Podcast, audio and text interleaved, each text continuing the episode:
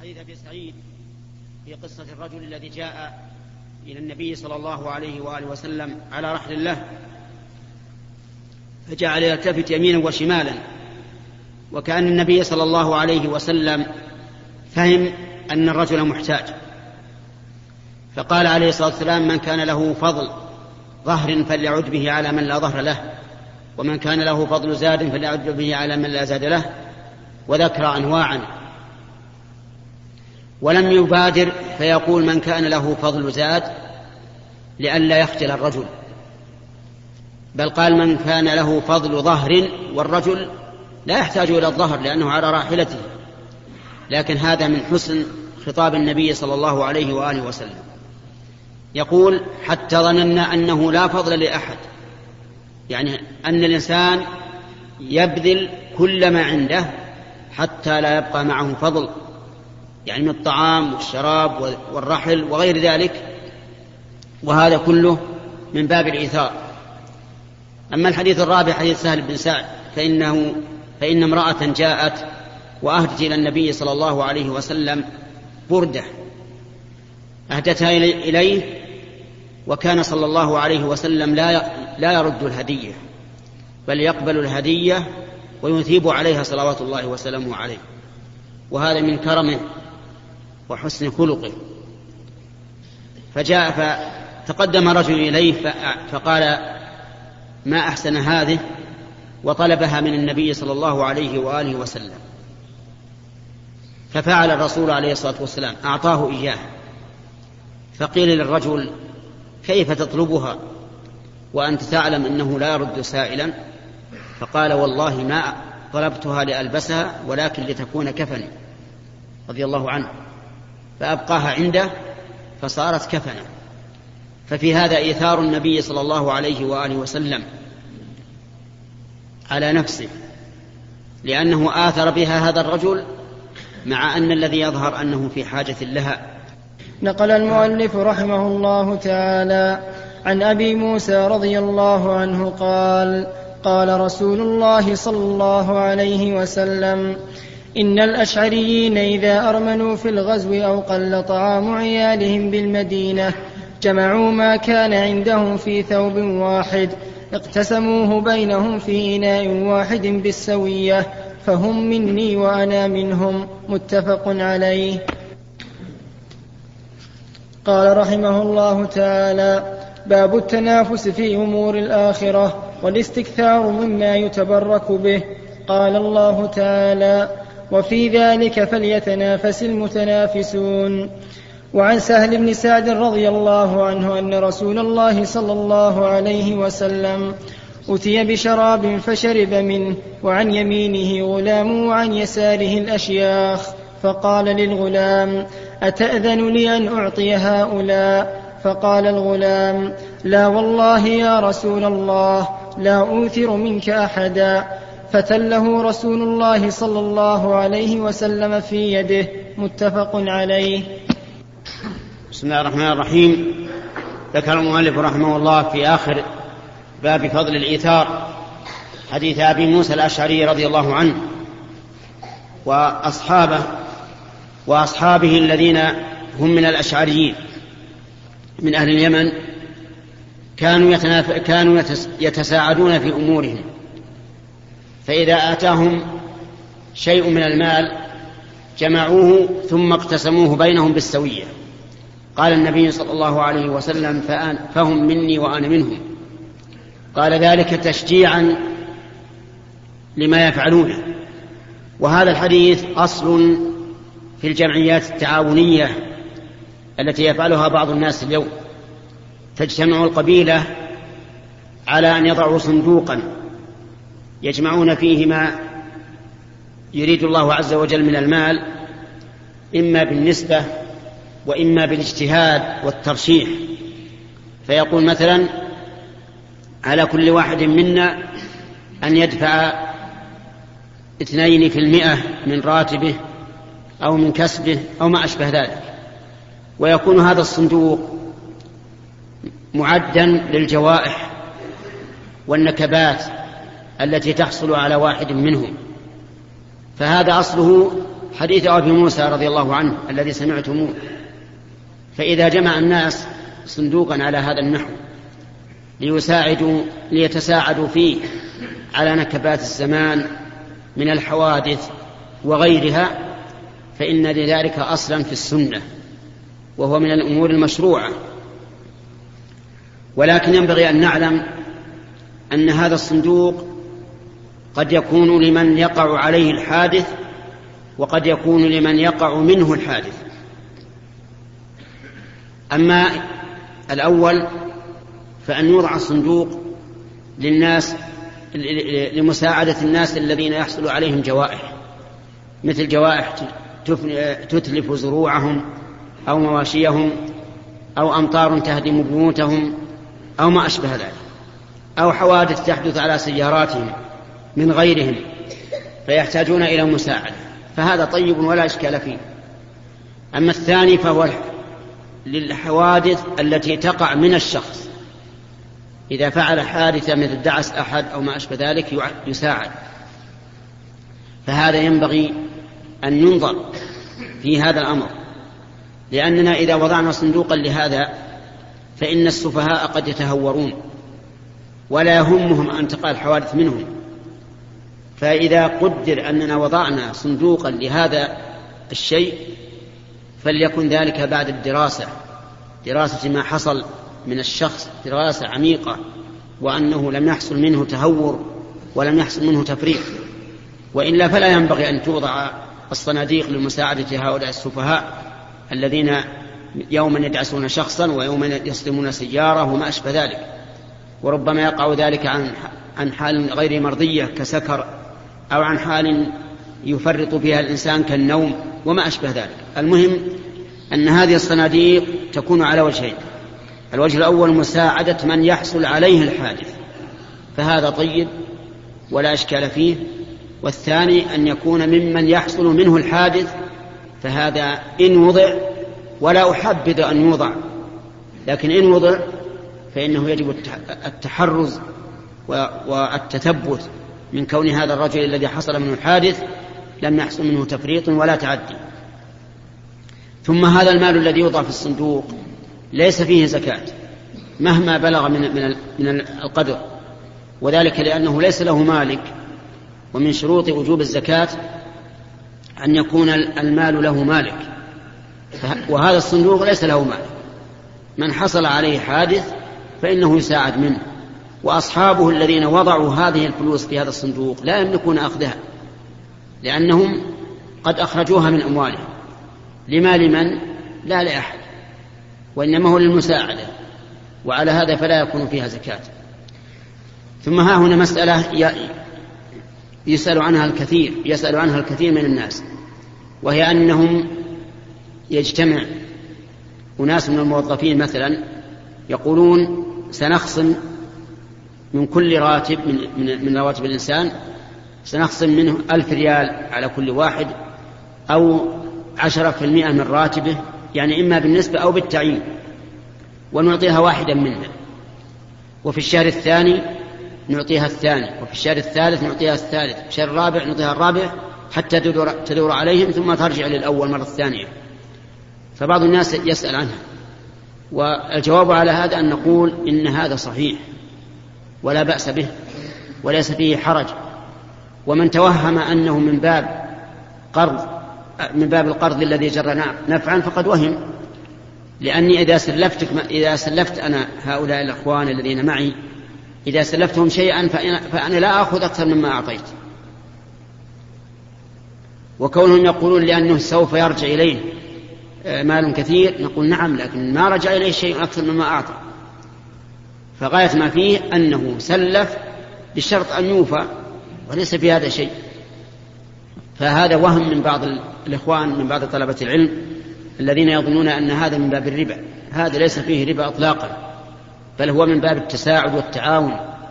وكثيرا ما يحتاج بعض بعض الزملاء إلى أموال حاضرة ويفك هذا من مشاكله يسلم من أن يذهب إلى أحد يتدين منه.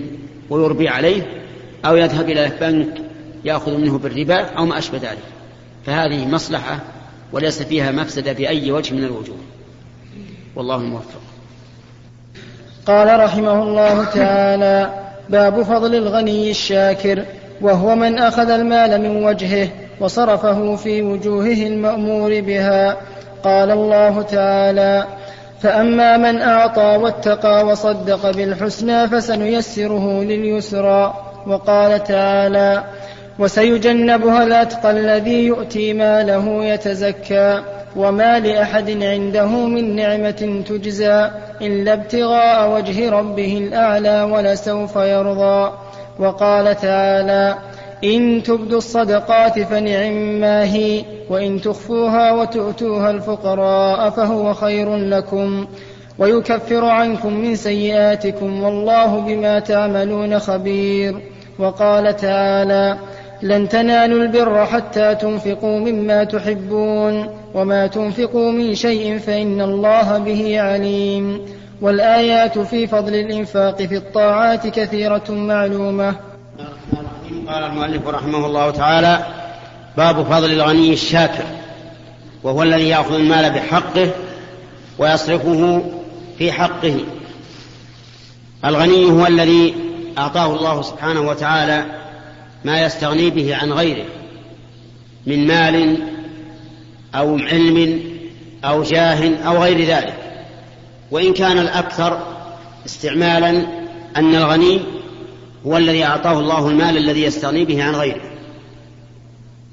والله سبحانه وتعالى يبتلي عباده بالمال يعني بالغنى وبالفقر. فمن الناس من لو أغناه الله لأفسده الغنى ومن الناس من لو أفقره الله لأفسده الفقر. والله عز وجل يعطي كل أحد بحسب ما تقتضيه الحكمة. ونبلوكم بالشر والخير فتنة وإلينا ترجعون. وإذا أعطى الله الإنسان المال فإنه ينقسم إلى قسمين. قسم يعطيه الله المال يكتسبه من طريق حرام كالمرابي والكذاب والغشاش في البيع والشراء ومن أكل أموال الناس بالباطل وما أشبه ذلك. فهذا غناه لا ينفعه لأنه غنى ولكنه فقر والعياذ بالله. إذ أن هذا الشيء الذي دخل عليه من هذا الوجه سوف يعاقب عليه يوم القيامة وأعظمه الربا. فإن فإن الله عز وجل يقول في كتابه ومن عاد فينتقم الله منه. والله عزيز الانتقام ومن عاد فأولئك أصحاب النار هم فيها خالدون. ويقول الله تبارك وتعالى يا أيها الذين آمنوا اتقوا الله وذروا ما بقي من الربا إن كنتم مؤمنين فإن لم تفعلوا فأذنوا بحرب من الله ورسوله. وإن تبتم فلكم رؤوس أموالكم لا تظلمون ولا تظلمون. القسم الثاني من الأغنياء من أغناه الله بالمال لكن عن طريق حلال يبيع بالبيان والنصح والصدق ويأخذ كذلك ولا يكتسب إلا المال الحلال فهذا هو الذي ينفعه غناه. لأن من كان كذلك فالغالب أن الله يوفقه لصرفه فيما ينفع. فهذا هو الغني الشاكر الذي يأخذ المال بحقه ويصرفه في في حقه. على الوجه الذي شرعه الله له. ثم ذكر المؤلف رحمه الله آيات في هذا في هذا المعنى. ف فذكر قول الله سبحانه وتعالى فأما من أعطى واتقى وصدق بالحسنى فسنيسره لليسرى. أعطى يعني بذل المال في وجهه واتقى الله سبحانه وتعالى في بذله وفي جمعه. فهذا ييسر لليسرى. وقال وأما من بخل واستغنى وكذب بالحسنى فسنيسره للعسرى وما يغني عنه ماله إذا تردى. إن علينا للهدى. وقال تعالى وسيجنبها يعني النار الأتقى الذي يؤتي ماله يتزكى وما لأحد عنده من نعمة تجزى إلا ابتغاء وجه ربه الأعلى ولسوف يرضى. يعني سيجنب هذه النار الأتقى الذي يؤتي ماله يتزكى يعني على وجه يتزكى به على وجه يقربه إلى الله عز وجل. وما لأحد عنده من نعمة تجزى يعني ليس يعطي المال من باب المكافأة مكافأة نعمة يجزي عليها غيره. ولكنه يعطي المال لله. ولهذا قال إلا ابتغاء وجه ربه الأعلى يعني لكن يعطي المال ابتغاء وجه ربه الأعلى ولا سوف يرضى. فعلى المؤمن إذا أغناه الله عز وجل أن يكون شاكرا لله قائما بما أوجب الله عليه من بذل المال في حقه على الوجه الذي يرضي الله عز وجل. نقل المؤلف رحمه الله تعالى عن عبد الله بن مسعود رضي الله عنه قال قال رسول الله صلى الله عليه وسلم لا حسد إلا في اثنتين. رجل آتاه الله مالا فسلطه على هلكته في الحق ورجل آتاه الله حكمة فهو يقضي بها ويعلمها. متفق عليه. وعن ابن عمر رضي الله عنهما عن النبي صلى الله عليه وسلم قال لا حسد إلا في اثنتين. رجل آتاه الله القرآن فهو يقوم به آناء الليل وآناء النهار. ورجل آتاه مالا فهو ينفقه آناء الليل وآناء النهار. متفق عليه. وعن أبي هريرة رضي الله عنه أن فقراء المهاجرين آتوا رسول الله صلى الله عليه وسلم فقالوا ذهب أهل الدثور بالدرجات العلا والنعيم المقيم فقال وما ذاك؟ فقالوا يصلون كما نصلي ويصومون كما نصوم ويتصدقون ولا نتصدق ويعتقون ولا نعتق. فقال رسول الله صلى الله عليه وسلم أفلا أعلمكم شيئا تدركون به من سبقكم وتسبقون به من بعدكم؟ ولا يكون أحد أفضل منكم إلا من صنع مثل ما صنعتم. قالوا بلى يا رسول الله. قال تسبحون وتكبرون وتحمدون دبر كل صلاة ثلاثا وثلاثين مرة. فرجع فقراء المهاجرين إلى رسول الله صلى الله عليه وسلم فقالوا سمع إخواننا أهل الأموال بما فعلنا ففعلوا مثله. فقال رسول الله صلى الله عليه وسلم ذلك فضل الله يؤتيه من يشاء. متفق عليه. وهذا لفظ رواية مسلم. ذكر المؤلف رحمه الله حديث في بيان الذين ينفقون أموالهم ويجودون بها في سبيل الله. ففي حديث عبد الله بن مسعود وعبد الله وعبد, وعبد الله بن عمر رضي الله عنهما بيان أنه لا حسد إلا في اثنتين. يعني لا أحد يغبط غبطة حقيقية إلا هذين إلا هذان الصنفان. الأول من آتاه الله العلم وهو الحكمة فكان يعمل بها ويعلمها الناس. فهذا هو الذي يغبط. لأنك إذا قرنت بين حال هذا الرجل وحال الجاهل عرفت, عرفت الفرق بينهما.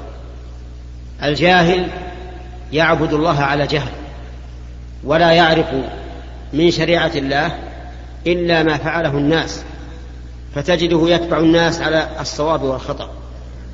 وهذا نقص كبير في عبادة الرجل لأن الإنسان إذا عبد الله على غير بصيرة صارت عبادته ناقصة. كذلك إذا قرنت بين رجل آتاه الله العلم ولكنه لم يعمل به ورجل آتاه الله العلم فعمل به وعلمه الناس تجد الفرق العظيم بين هذا وهذا. فالذي يغبط حقيقة والذي آتاه الله العلم فعمل به وعلمه الناس. والثاني رجل آتاه الله مالا فهو ينفقه في سبيل الله في كل ما يرضي الله ليلا ونهارا. فهذا هو الذي يغبط. أما من أتاه الله المال ولكنه لم ينفقه في مرضات الله فلا غبطة فيه. ولا, غبط ولا يغبط على ما أوتي. لأن هذا المال إن انتفع به انتفع به في الدنيا فقط. لأنه لا ينفقه لله ولا في سبيل الله. والرجل الثالث رجل فقير لم يؤت مالا فهو أيضا لا يغبط. فلا يغبط من ذوي المال إلا من آتاه الله مالا فسلطه على هلكته في الحق فيما يرضي الله عز وجل. ثم ذكر حديث أبي هريرة رضي الله عنه حين جاء فقراء المهاجرين إلى رسول الله صلى الله عليه وسلم فقالوا يا رسول الله سبقنا أهل الدثور بالأجور جمع أجر والدرجات العلى والنعيم المقيم. قال وما ذاك؟ قالوا يصلون كما نصلي ويصومون كما نصوم ويتصدقون ولا نتصدق ويعتقون ولا نعتق. فهم أفضل منا. لأن الله من عليهم بالمال فبذلوه في طاعة الله وفيما يرضي الله. فقال عليه الصلاة والسلام ألا أعلمكم شيئا تسبقون به من سبقكم؟ ولا يكون أحد أفضل منكم إلا من صنع مثل ما صنعتم. فقالوا بلى يا رسول الله. قال تسبحون وتكبرون وتحمدون دبر كل صلاة ثلاثا وثلاثين. يعني تقول سبحان الله ثلاث ثلاثين والله أكبر ثلاث ثلاثين والحمد لله ثلاث ثلاثين. فصاروا يفعلون ذلك. ولكن الأغنياء سمعوا بهذا فصاروا يقولونه يسبحون ويكبرون ويحمدون ثلاثة وثلاثين دبر كل صلاة. فرجع الفقراء مرة ثانية إلى الرسول عليه الصلاة والسلام وقالوا يا رسول الله سمع إخواننا بما صنعنا فصنعوا مثله. فقال عليه الصلاة والسلام ذلك فضل الله يؤتيه من يشاء. يعني أن الله سبحانه وتعالى أغناهم وأعطاهم المال فبذلوه في طاعة الله وهذا فضل الله. وفي هذا دليل على أن الصحابة رضي الله عنهم يتسابقون إلى الخير فالأغنياء لما سمعوا بما أرشد إليه النبي عليه الصلاة والسلام الفقراء بادروا إليه وفعلوه والفقراء جاءوا يشكون أنهم كانوا متأخرين عن أهل الأموال فقال لهم الرسول عليه الصلاة والسلام ذلك فضل الله يؤتيه من يشاء. والخلاصة أنه ينبغي للإنسان إذا آتاه الله المال أن يبذله فيما يرضي الله. فإن هذا هو الذي يحسد يعني يغبط على ما آتاه الله من المال. قال رحمه الله تعالى باب ذكر الموت وقصر الأمل. قال الله تعالى كل نفس ذائقة الموت وإنما توفون أجوركم يوم القيامة. فمن زحزح عن النار وأدخل الجنة فقد فاز وما الحياة الدنيا إلا متاع الغرور. وقال تعالى وما تدري نفس ماذا تكسب غدا وما تدري نفس بأي أرض تموت. وقال تعالى فإذا جاء أجلهم لا يستأخرون ساعة ولا يستقدمون. قال المؤلف النووي رحمه الله في رياض الصالحين باب ذكر الموت وقصر الأمل. يعني هذا الباب يذكر فيه المؤلف رحمه الله أنه ينبغي للعاقل أن يتذكر الموت وأن يقصر الأمل يعني الأمل في الدنيا وليس الأمل في ثواب الله عز وجل وما عنده من الثواب الجزيل لمن عمل صالحا. لكن الدنيا لا تطيل الأمل فيها. فكم من إنسان أمل املا بعيدا فإذا الأجل يفجأه. كم من إنسان يقدر ويفكر سيفعل ويفعل ويفعل فإذا به قد انتهى أجله وترك ما أمله وانقطع حبل الأمل وحضر الأجل. والذي ينبغي للإنسان العاقل أنه كلما رأى من نفسه طموحا إلى الدنيا وانشغالا بها واغترارا بها أن يتذكر الموت ويتذكر حال الآخرة. لأن هذا هو المآل المتيقن وما يؤمله الإنسان في الدنيا فقد يحصل وقد لا يحصل. من كان يريد العاجلة عجلنا له فيها ما نشاء لا ما يشاء هو بل ما يشاء الله عز وجل. ما نشاء لمن نريد. وجعلنا له جهنم يصلاها مذموما مدحورا ومن أراد الآخرة وسعى لها سعيها وهو مؤمن فأولئك كان سعيهم مشكورا. ثم ذكر الآيات منها قوله تعالى كل نفس ذائقة الموت وإنما توفون أجوركم يوم القيامة. كل نفس فكل نفس منفوسة من بني آدم وغير بني آدم ذائقة الموت. لا بد أن تذوق الموت.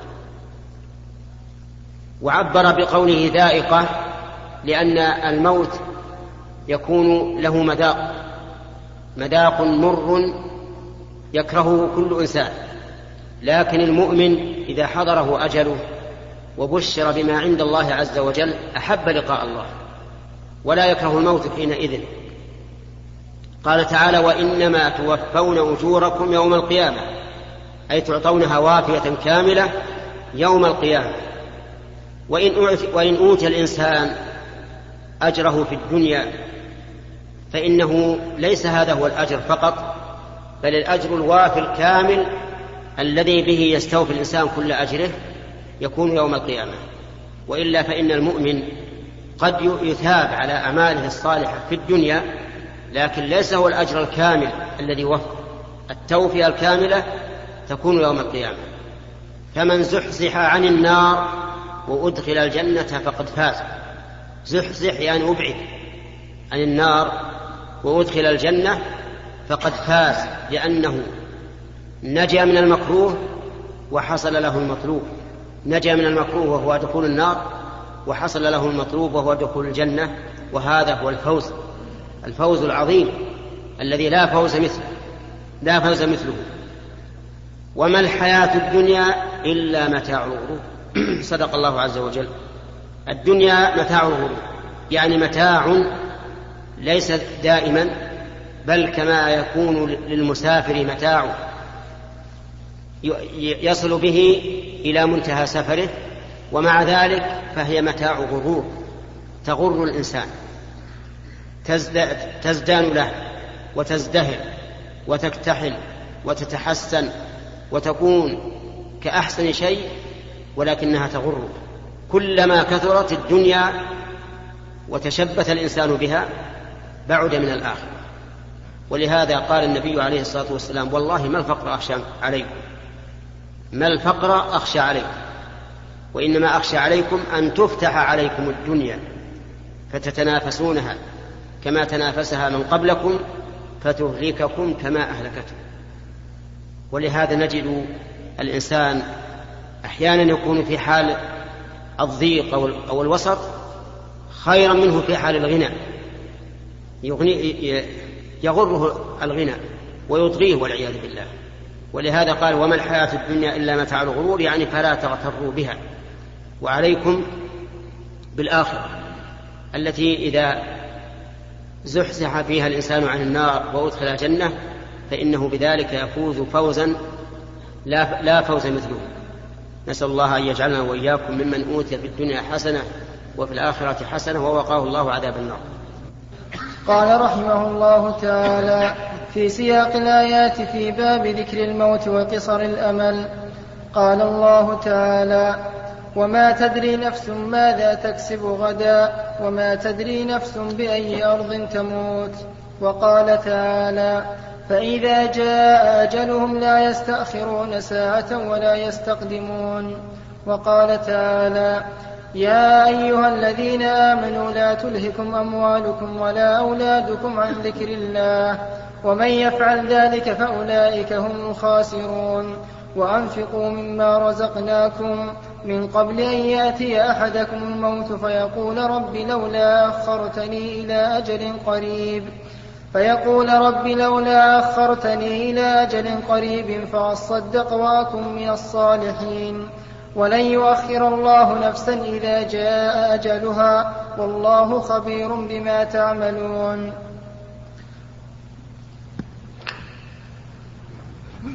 بسم الله الرحمن الرحيم. قال المؤلف رحمه الله تعالى في باب ذكر الموت وقصر الأمل فيما ساقه من آيات الله عز وجل. قال وما تدري نفس ماذا تكسب غدا وما تدري نفس بأي أرض تموت. وهذه إحدى مفاتح الغيب التي لا يعلمها الا الله عز وجل. قال الله تعالى وعنده مفاتح الغيب لا يعلمها إلا هو. ومفاتح الغيب هي الخمس المذكورة في قوله تعالى إن الله عنده علم الساعة. وينزل الغيث ويعلم ما في الأرحام وما تدري نفس ماذا تكسب غدا وما تدري نفس بأي أرض تموت. فهذه الخمس لا يعلمها إلا الله عز وجل فعلم الساعة لا يعلمه أحد. حتى إن جبريل وهو أشرف الملائكة سأل رسول الله صلى الله عليه وسلم محمدا وهو أعلم البشر قال أخبرني عن الساعة قال ما المسؤول عنها باعلم من السائل؟ فلا يعلمها إلا الله عز وجل. وينزل الغيث. والمنزل للغيث يعلم متى ينزل. فهو سبحانه وتعالى هو الذي يعلم متى ينزل الغيث. وهو الذي ينزله. والغيث هو المطر الذي يحصل به نبات الأرض وزوال الشدة. وليس كل مطر يسمى غيثا فإن المطر أحيانا لا يجعل الله فيه بركة فلا تنبت به الأرض. كما قال النبي عليه الصلاة والسلام ليس السنة ألا تمطروا يعني ليس الجدب الا تمطروا بل السنة أن تمطروا ولا تنبت الأرض شيئا. وهذا يقع أحيانا أحيانا تكثر الأمطار ولا يجعل الله تعالى فيها بركة فلا تنبت الأرض. ولا تحيا. وهذا الحديث الذي سقته في صحيح مسلم. إنما السنة أن تمطروا فلا تنبت الأرض شيئا. فالذي ينزل الغيث هو الله. والمنزل له عالم متى ينزل. وأما ما نسمعه في الإذاعات من أنه يتوقع مطر في المكان الفلاني وما أشبه ذلك فهو ظن بحسب ما يتبادر من احتمال المطر بمقياس الجو وهي مقاييس دقيقة يعرفون بها هل هل الجو متهيئ للمطر أو لا. ومع ذلك فقد يقولون ويخطئون كثيرا. ولا ولا يتوقعون أمطارا تحدث بعد سنوات أو بعد أشهر إنما المدى قريب والمكان قريب. فلا يعلم متى ينزل المطر إلا الله عز وجل ويعلم ما في الأرحام. لا يعلم ما في الأرحام إلا الله. والأجنة التي في الأرحام لها أحوال. منها ما يعلم إذا وجد ولو كان الإنسان في بطن أمه. ومنها ما لا يعلم أبدا. فكونه ذكرا أو أنثى يعلم وهو في بطن أمه ولكنه لا يعلم إلا إذا خلق الله تعالى فيه علامات الذكورة أو علامات الأنوثة. وأما متى يولد وهل يولد حيا أو ميتا وهل يبقى في الدنيا طويلا أو لا يبقى إلا مدة قصيرة وهل يكون عمله صالحا أو عمله سيئا وهل يختم له بالسعادة أو بالشقاوة وهل يبسط له في الرزق أو يقدر عليه رزقه فكل هذا لا يعلمه إلا الله. وما تدري نفس ماذا تكسب غدا. يعني ماذا تكسب في المستقبل. لا تدري نفس ماذا تكسب. هل تكسب خيرا أو تكسب شرا أو تموت قبل غد أو يأتي غد وفيه ما يمنع العمل وما أشبه ذلك. الإنسان يقدر يقول غدا سأفعل كذا سأفعل كذا لكن قد لا يفعل. فهو لا يعلم ماذا يكسب غدا علما يقينيا ولكنه يقدر وقد تخلف الأمور. وما تدري نفس بأي أرض تموت. لا يدري الإنسان بأي أرض يموت. هل يموت بأرضه أو بأرض بعيدة عنها أو قريبة منها أو يموت في البحر أو يموت في الجو؟ لا يدري. لا يعلم ذلك إلا الله. فإذا كنت لا تدري بأي أرض تموت وأنت يمكنك أن تذهب يمينا وشمالا فكذلك لا تعلم متى تموت. لا تدري في أي وقت تموت. هل ستموت في الصباح في المساء في الليل في وسط النهار؟ ما لا تدري. في الشهر القريب في الشهر البعيد لا تدري. لا تدري متى تموت ولا بأي أرض تموت. فإذا كنت كذلك فاقصر الأمل. لا تمد الأمل طويلا.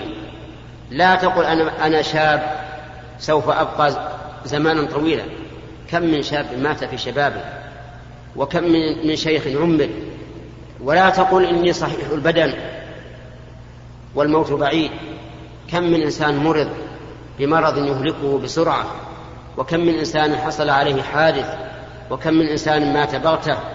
لذلك لا ينبغي للإنسان أن يطيل الأمل بل يعمل للدنيا ما عملها وللآخرة عملها فيسعى للآخرة سعيها بإيمان بالله عز وجل واتكال عليه. وقال الله تبارك وتعالى فإذا جاء أجلهم لا يستأخرون ساعة ولا يستقدمون إذا جاء أجل الإنسان لا يمكن أن يتأخر ولا دقيقة ولا يمكن أن يتقدم بل هو بأجل معدود محدود لا يتقدم ولا يتأخر. فلماذا تجعل الأمل طويلا؟ فالإنسان لا يعلم متى يموت ولا يعلم بأي أرض يموت. وقد حدثني أحد إخواني الثقات قال إنهم كانوا في سفر الحج على الإبل وكان معهم رجل معه أمه يمرضها. فتأخر عن القوم في آخر الليل فارتحل الناس ومشوا وبقي مع أمه يمرضها. ولما أصبح وسار خلف القوم لم لم يدركهم ولم يدري إلى أين اتجهوا لأنهم في الريح في في مكة. يقول فسلك طريقا بين هذه الجبال فإذا هو واقف على بيت من الشعر. فيه عدد من الناس قليلين. فسألهم أين طريق نجد؟ قالوا أنت بعيد عن الطريق. لكن نوخ البعير واجلس استرح ثم نحن نوصلك يقول فنزل فنوخ البعير وأنزل أمه يقول فما هي إلا أن اضطجعت على هذه الأرض فقبض الله روحها. كيف جاءت من القصيم إلى مكة مع الحجاج وأراد الله تعالى أن يتيها هذا الرجل حتى ينزل بهذا المكان؟ من يعلم هذا؟ إلا الله عز وجل. وكذلك أيضا في في الزمن. كم بلغنا من أناس تأخروا قليلا فجاءهم حادث فماتوا به. ولو تقدموا قليلا لسلموا منه. كل هذا لأن الله تعالى قد قدر كل شيء بأجل محدود. فالإنسان يجب عليه أن يحتاط لنفسه وأن لا يطيل الأمل وأن يعمل للآخرة وكأنه يموت قريبا لأجل أن يستعد لها. فهذه الآيات كلها تدل على أن الإنسان ينبغي له أن يقصر في الأمل وأن يستعد للآخرة. جعلنا الله وإياكم من المستعدين لها بالعمل الصالح. قال رحمه الله تعالى في سياق الآيات في باب ذكر الموت وقصر الأمل. قال الله تعالى يا أيها الذين آمنوا لا تلهكم أموالكم ولا أولادكم عن ذكر الله. ومن يفعل ذلك فأولئك هم الخاسرون. وأنفقوا مما رزقناكم من قبل أن يأتي أحدكم الموت فيقول رب لولا أخرتني إلى أجل قريب فأصدق وأكن من الصالحين. ولن يؤخر الله نفسا إذا جاء أجلها والله خبير بما تعملون. وقال تعالى حتى إذا جاء أحدهم الموت قال رب ارجعون لعلي أعمل صالحا فيما تركت كلا إنها كلمة هو قائلها ومن ورائهم برزخ إلى يوم يبعثون. فإذا نفخ في الصور فلا أنساب بينهم يومئذ ولا يتساءلون. فمن ثقلت موازينه فأولئك هم المفلحون. ومن خفت موازينه فأولئك الذين خسروا أنفسهم في جهنم خالدون. تلفح وجوههم النار وهم فيها كالحون. ألم تكن آياتي تتلى عليكم فكنتم بها تكذبون؟ إلى قوله تعالى كم لبثتم في الأرض عدد سنين؟ قالوا لبثنا يوما أو بعض يوم فاسأل العادين. قال إن لبثتم إلا قليلا لو أنكم تعلمون. قال إن لبثتم إلا قليلا لو قال إن لبثتم إلا قليلا لو أنكم كنتم تعلمون.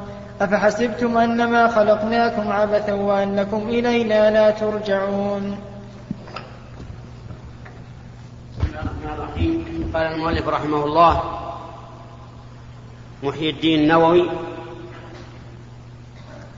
في كتابه رياض الصالحين في باب ذكر الموت وقصر الأمل. وأنفقوا مما رزقناكم من قبل أن يأتي أحدكم الموت فيقول رب لولا أخرتني إلى أجل قريب فأصدق وأكن من الصالحين. ولن يؤخر الله نفسا إذا جاء أجلها والله خبير بما تعملون. أمر الله بالإنفاق مما رزقنا أي مما أعطانا. وحذرنا مما لا بد منه من قبل أن يأتي أحدكم الموت وحينئذ يندم الإنسان على عدم الإنفاق ويقول رب لولا أخرتني إلى أجل قريب يتمنى أن الله يؤخره إلى أجل قريب فأصدق وأكن من الصالحين. يعني فبسبب تأخيرك إياي أتصدق وأكن من الصالحين؟ قال الله عز وجل ولن يؤخر الله نفسا إذا جاء أجلها والله خبير بما تعملون. إذا جاء الأجل لا يمكن أن يتأخر الإنسان ولا لحظة بل لا بد أن يموت في المدة التي عينها الله عز وجل على حسب ما تقتضيه حكمته. فمن الناس من يطول بقاؤه في الدنيا ومن الناس من يقصر كما أن من الناس من يكثر رزقه ومنهم من يقل ومنهم من يكثر علمه ومنهم من يقل ومنهم من يقوى فهمه ومنهم من يضعف ومنهم من يكون طويلا ومنهم من يكون قصيرا. الله عز وجل خلق عباده متفاوتين في كل شيء. وقال الله عز وجل يا أيها الذين آمنوا لا تلهكم أموالكم ولا أولادكم من عن ذكر الله ومن يفعل ذلك فأولئك هم الخاسرون. فنهى الله تعالى أن تلهينا أموالنا وأولادنا عن ذكر الله. وبين أن من ألهته عن ذكر الله فهو خاسر مهما ربح. لو ربح أموالا كثيرة وكان عنده بنون وكان عنده أهل ولكنه قد تلهى بهم عن ذكر الله فإنه خاسر. اذا من هو الرابح؟ الرابح من اشتغل بذكر الله عز وجل. وذكر الله ليس هو قول لا إله إلا الله فقط بل كل قول يقرب إلى الله فهو ذكر له وكل قول وكل فعل يقرب إلى الله فهو ذكر له. كما قال تعالى وأقم وأقم الصلاة إن الصلاة تنهى عن الفحشاء والمنكر ولذكر الله أكبر والله يعلم ما تصنعون. ولأن الإنسان إذا قال قولا يتقرب به إلى الله أو فعلا يتقرب به إلى الله فهو حين النية ذاكر لله عز وجل. فذكر الله يشمل كل قول أو فعل يقرب إليه. قال حتى إذا جاء أحدهم الموت قال رب ارجعون لعلي أعمل صالحا فيما تركت. إذا جاء أحدهم أي أحد المكذبين للرسل إذا جاء أحدهم الموت قال رب ارجعون. ارجعوني إلى الدنيا. لعلي أعمل صالحا فيما تركت.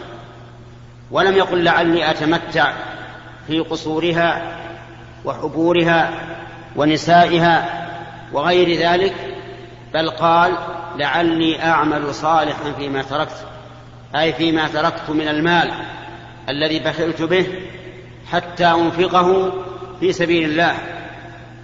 قال الله تعالى كلا يعني لا رجوع. ولا يمكن الرجوع لأنه إذا جاء إذا جاء الأجل فلا يستأخرون ساعة ولا يستقدمون. ثم قال إنها كلمة هو قائلها.